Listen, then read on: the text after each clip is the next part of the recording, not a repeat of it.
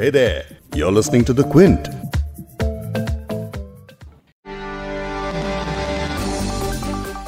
जिसका पूरे देश को था इंतज़ार वो घड़ी आ गई आ गई आ गई। गरजती हुई धमक के साथ भारत के राफेल विमानों का पहला बेड़ा बुधवार दोपहर अंबाला एयरबेस पहुँचा।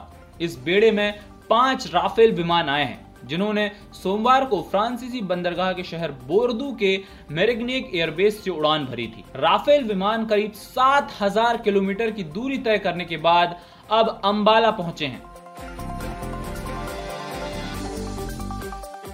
क्विंट हिंदी पर आप सुन रहे हैं बिग स्टोरी हिंदी मैं हूँ आपका होस्ट वैभव पलनीटकर। आज के पॉडकास्ट में हम बात करेंगे भारत को मिले पाँच राफेल विमानों पर। राफेल ने पहली बार भारत की धरती को छुआ है। इस विमान की क्या है खासियत और इसके आने के बाद भारत की रक्षा क्षमताओं में कितना होगा इजाफा? पॉडकास्ट में इस पर करेंगे बात। इसके अलावा राफेल की लैंडिंग के बाद क्या रिएक्शन आए हैं हम आपको वो भी सुनाएँगे। बात करेंगे retired air marshal N Matheswaran से और उनसे समझेंगे कि इस पूरी डील को पूरा होने में इतना लंबा वक्त क्यों लगा? और अब राफेल का आना किस तरह से अहम है? In my opinion you know जो गवर्नमेंट में लीगैलिटीज देखते हैं ट्रांसपेरेंसी uh, देखते हैं सीबीजी और सीएजी uh, वगैरह इनका इन्फ्लुएंस और इनका ओपिनियंस बहुत यू नो गवर्न करता है एनी प्रोसीजर में पर्टिकुलरली डिफेंस एक्विजिशन में। इसके अलावा बात करेंगे एम्बेसडर विष्णु प्रकाश से और उनसे जानेंगे कि कैसे फ्रांस के साथ राफेल की डील में पाँच विमानों की डिलीवरी अहम पड़ाव है। साथ ही उनसे भारत और फ्रांस के संबंधों को इस डील के बरक्स समझने की भी कोशिश करेंगे। हमारे जो रिश्ते हैं उस पर टिप्पणी करने से पहले हम एक नज़र फ्रांस की तरफ़ की ओर देखें। इसके अलावा आपको बताएँगे कि राफेल के भारत की धरती पर उतरने के बाद प्रधानमंत्री नरेंद्र मोदी ने राफेल के स्वागत में क्या लिखा है? लौटते हैं आज के पॉडकास्ट पर। भारत को अब कुल मिलाकर पाँच राफेल विमान मिल चुके हैं, जिनमें तीन फाइटर और दो ट्रेनर विमान शामिल हैं। अब भारत को जैसे जैसे इन खतरनाक राफेल विमानों की डिलीवरी होगी वैसे वैसे भारतीय एयरफोर्स की ताकत और क्षमता में भी इजाफा होगा। इन विमानों के आने से medium multi role combat aircraft को खरीदने की हमारी दशकों पुरानी प्रक्रिया भी कुछ हद तक अंजाम तक पहुँच गई है। मल्टी रोल कॉम्बैक्ट एयरक्राफ्ट खरीदने की जो प्रक्रिया 1990 के आखिर में शुरू हुई थी, वो कुछ हद तक अब अंजाम पर पहुँची राफेल के वायुसेना में शामिल होने से हमारी स्थिति रक्षात्मक और प्रतिक्रियात्मक से बदलकर दुश्मन के दुस्साहस को रोकने वाली हो जाएगी। हम आपको ये भी बताएँगे कि राफेल के भारत आने के बाद अब पाकिस्तान और चीन की तुलना में भारत की वायुसेना कहाँ खड़ी है? लेकिन इसके पहले retired air marshal M Matheswaran से सुनिए कि इस पूरी डील को होने में इतना लंबा वक्त क्यों लगा और राफेल का आना किस तरह से अहम है? ये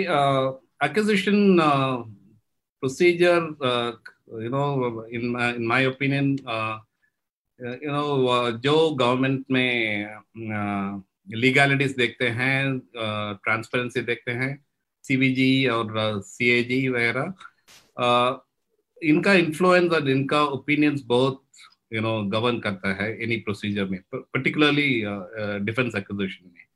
और ये एक इम्पोर्टेंट रीजन है. दूसरा ऑफ़ कोर्स नो प्रोसीजर इतना कॉम्प्लिकेटेड हम किए हैं और selection development you know you know uh, the financial analysis वगैरह जो जो प्रोक्योरमेंट जो भी बहुत एफिशिएंट है, वो पाँच साल से आठ साल के कम नहीं कर सकते हैं। देर आर बहुत सारे procurements but you know advance jet trainer है, ये एम एम आर सी है, ये एयर टू एयर रिफ्यूलर अभी भी नहीं हुआ है, ये सब एवरेज बीस साल हो गया। सब सब प्रोक्योरमेंट इसका problem main problem is you know defence industry strategy and national strategy होना चाहिए। और नेशनल स्ट्रैटेजी में आर्म फोर्सेस मिलिट्री का कॉम्बैट के पार्ट के लिए अभी वेपन्स चाहिए, वो इंपोर्ट ज़रूर होगा जब हमारे पास वो टेक्नोलॉजी और मैन्युफैक्चरिंग नहीं है। लेकिन पैरेलली जो चाहिए वो लाइसेंस प्रोडक्शन टेक्नोलॉजी डेवलपमेंट वगैरह, वो स्ट्रैटेजी कंटिन्यूटी होनी चाहिए। बालाकोट के वक्त पाकिस्तान जिस AMRAAM A I M one missile के दम पर फुदक रहा था, अब हमारे पास उसका भी तोड़ है। जो 500 Su-27 फाइटर जेट चीन की वायुसेना के बैकबोन हैं, हमने उसका जवाब भी ढूंढ लिया है। जिन पहाड़ी इलाकों में चीन और पाकिस्तान हमारे लिए अक्सर मुसीबतें खड़ी करते थे, वक्त आने पर हम उन्हें वहीं टारगेट करके मार सकेंगे और दुश्मन हमें देख भी नहीं पाएगा। ये ताकत अब हमें राफेल के आने के बाद मिल चुकी है। अब इंडियन एयरफोर्स के पास पूरी तरह से हथियारों से लैस कॉम्बैट राफेल है। चलिए आपको बताते हैं कि राफेल में ऐसी क्या खासियत है जो इसे हर जंग का ऑलराउंडर बनाती है। राफेल की तुलना में पाकिस्तान का एफ़ सिक्सटीन और चीन का चेंगदू जे ट्वेंटी कहाँ ठहरते हैं? इन तीनों एयरक्राफ्ट में कौन किससे बेहतर है? सितंबर 2016 में भारत सरकार ने फ्रांस की सरकार के साथ 36 राफेल एयरक्राफ्ट की डील पर हस्ताक्षर किए थे। करार के तहत हमें राफेल के साथ स्कैल्प मेटेरर और मीका जैसी खतरनाक मिसाइल भी मिलने वाली हैं, जो इस डील को बेहद खास बनाती हैं। दसों एविएशन का राफेल 4.5 जनरेशन का दो engine, canard delta wing multi role aircraft है। पाकिस्तान के पास जो एफ़ सिक्सटीन है, वो अमेरिकी कंपनी लिकॉर्ड मार्टिन ने तैयार किया है। ये fourth generation single engine supersonic multi role aircraft है। चीन वाला जी ट्वेंटी, चीनी कंपनी चेंगदू एरोस्पेस कॉरपोरेशन ने बनाया है। सिंगल सीट, दो इंजन, स्टेल्थ और हर मौसम में उड़ान भरने में केपेबल एयरक्राफ्ट है ये। ये फिफ्थ जनरेशन का बताया जा रहा है, क्योंकि ये उसी चीन का विमान है जो अपनी चीज़ों के बारे में दावे तो करता है, लेकिन बिना सबूत के। इसलिए फिफ्थ जनरेशन वाला ये दावा कितना सही है, ये किसी को नहीं पता है। ये तो हो गई स्पेसिफिकेशंस की बात। लेकिन सबसे अहम बात यह है, पाकिस्तान का ये वही एफ़ सिक्सटीन है जिसे भारत के मिग ट्वेंटी वन ने ढेर कर दिया था। तो इसका मतलब यह है कि सिर्फ़ टेक्निकल पैरामीटर एक लड़ाई में हार या जीत तय नहीं करते। वहाँ पायलट की ट्रेनिंग सूझबूझ जाबाजी और सोचने समझने की क्षमता भी बड़ा फैक्टर होती है। अब बात करते हैं एम्बेसडर विष्णु प्रकाश से और उनसे समझते हैं कि कैसे फ्रांस के साथ राफेल की डील में पाँच विमानों की डिलीवरी अहम है और राफेल की डिलीवरी के बरक्स भारत और फ्रांस के संबंधों को वो कैसे देखते हैं? आ, पहले तो आ, मैं सहमत हूँ एयर मार्शल से जो उन्होंने कहा। दूसरा आ, हमारे जो रिश्ते हैं उस पर टिप्पणी करने से पहले हम एक नज़र फ्रांस की तरफ़ की ओर देखें। फ्रांस दुनिया का एक बहुत महत्वपूर्ण देश है। ये एक शक्ति है। आ, ये संयुक्त राष्ट्र महासभा सिक्योरिटी काउंसिल का सदस्य है। हाई टेक्नोलॉजी पावर है। Developed hmm. इकोनॉमी है।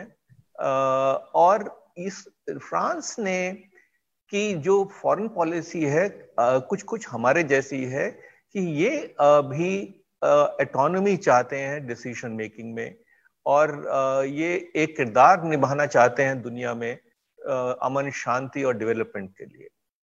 तो हमारे रिश्ते बहुत बहुत सालों से बड़े सुदृढ़ हैं, पर एक बहुत बड़ा मुकाम आया उन्नीस सौ अट्ठानवे में जब हमने परमाणु विस्फोट किया और उस वक्त जो हमारा स्ट्रेटेजिक डायलॉग हुआ फ्रांस के साथ, वो अद्भुत था और उसके बाद बहुत बड़ा फ़र्क पड़ा क्योंकि फ्रांस ने हमको सपोर्ट करना शुरू किया। सबसे पहले एक बड़ी शक्ति थी जिसने हमको सपोर्ट करना शुरू किया और धीरे धीरे सब सपोर्ट करने लगे और आपको याद होगा कि अमेरिकी अमेरिकी राष्ट्रपति बिल क्लिंटन भारत का दौरा करने के लिए पाँच दिनों के लिए मार्च 2000 में आए थे।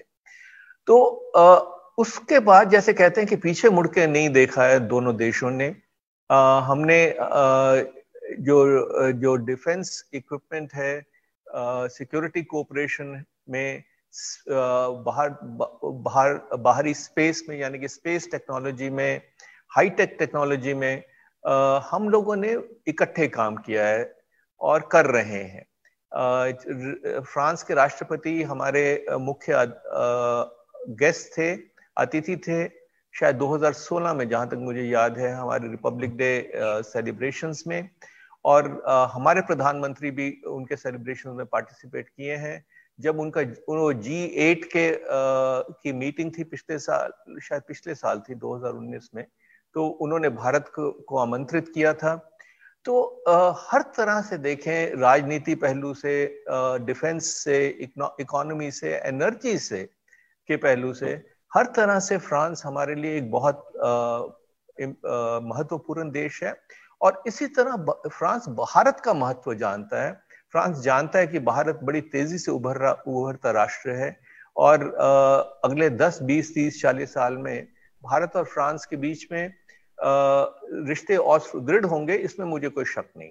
जैसे ही राफेल विमान भारत की धरती पर उतरे तो रक्षा मंत्री राजनाथ सिंह ने एयरक्राफ्ट के टचडाउन का वीडियो जारी किया। इसके अलावा पीएम मोदी ने इस मौके पर संस्कृत में ट्वीट किया, राष्ट्र रक्षा समम पुण्यम राष्ट्र रक्षा समम व्रतम, राष्ट्र रक्षा समम यज्ञो, दृष्टो नैव च, नैव नैवच नभ स्पृशम दीप्तम, स्वागतम। हिंदी में इसका मतलब होता है कि राष्ट्र से बढ़कर न कोई पुण्य है, न कोई व्रत है, न कोई यज्ञ है। इसके बाद उन्होंने भारतीय वायुसेना का आदर्श वाक्य लिखा, नभ स्पृशम Deeptam, touch the sky with the glory. इसका मतलब होता है कि आकाश को स्पर्श करने वाले दैदीप्तमान पिछले कुछ सालों से भारतीय सीमाओं पर लगातार तनाव देखा गया है। फिर चाहे वो रोज़ाना सीज फायर उल्लंघन करने वाला पाकिस्तान हो, या फिर एलएसी पर अपनी मर्ज़ी से आगे बढ़ने वाला चीन, दोनों ने ही भारतीय सीमाओं पर हलचल पैदा की है। ऐसे में राफेल जैसे ताकतवर फाइटर का एयरफोर्स में शामिल होना दुश्मन की उठती नज़रों को झुकाने जैसा है। इस पॉडकास्ट के एडिटर हैं संतोष कुमार और इसे प्रोड्यूस किया है आपके होस्ट वैभव पलनीटकर ने। अगर आपको बिग स्टोरी सुनना पसंद है तो आप क्विंट हिंदी की वेबसाइट पर लॉग कीजिए और हमारे पॉडकास्ट सेक्शन का मज़ा लीजिए।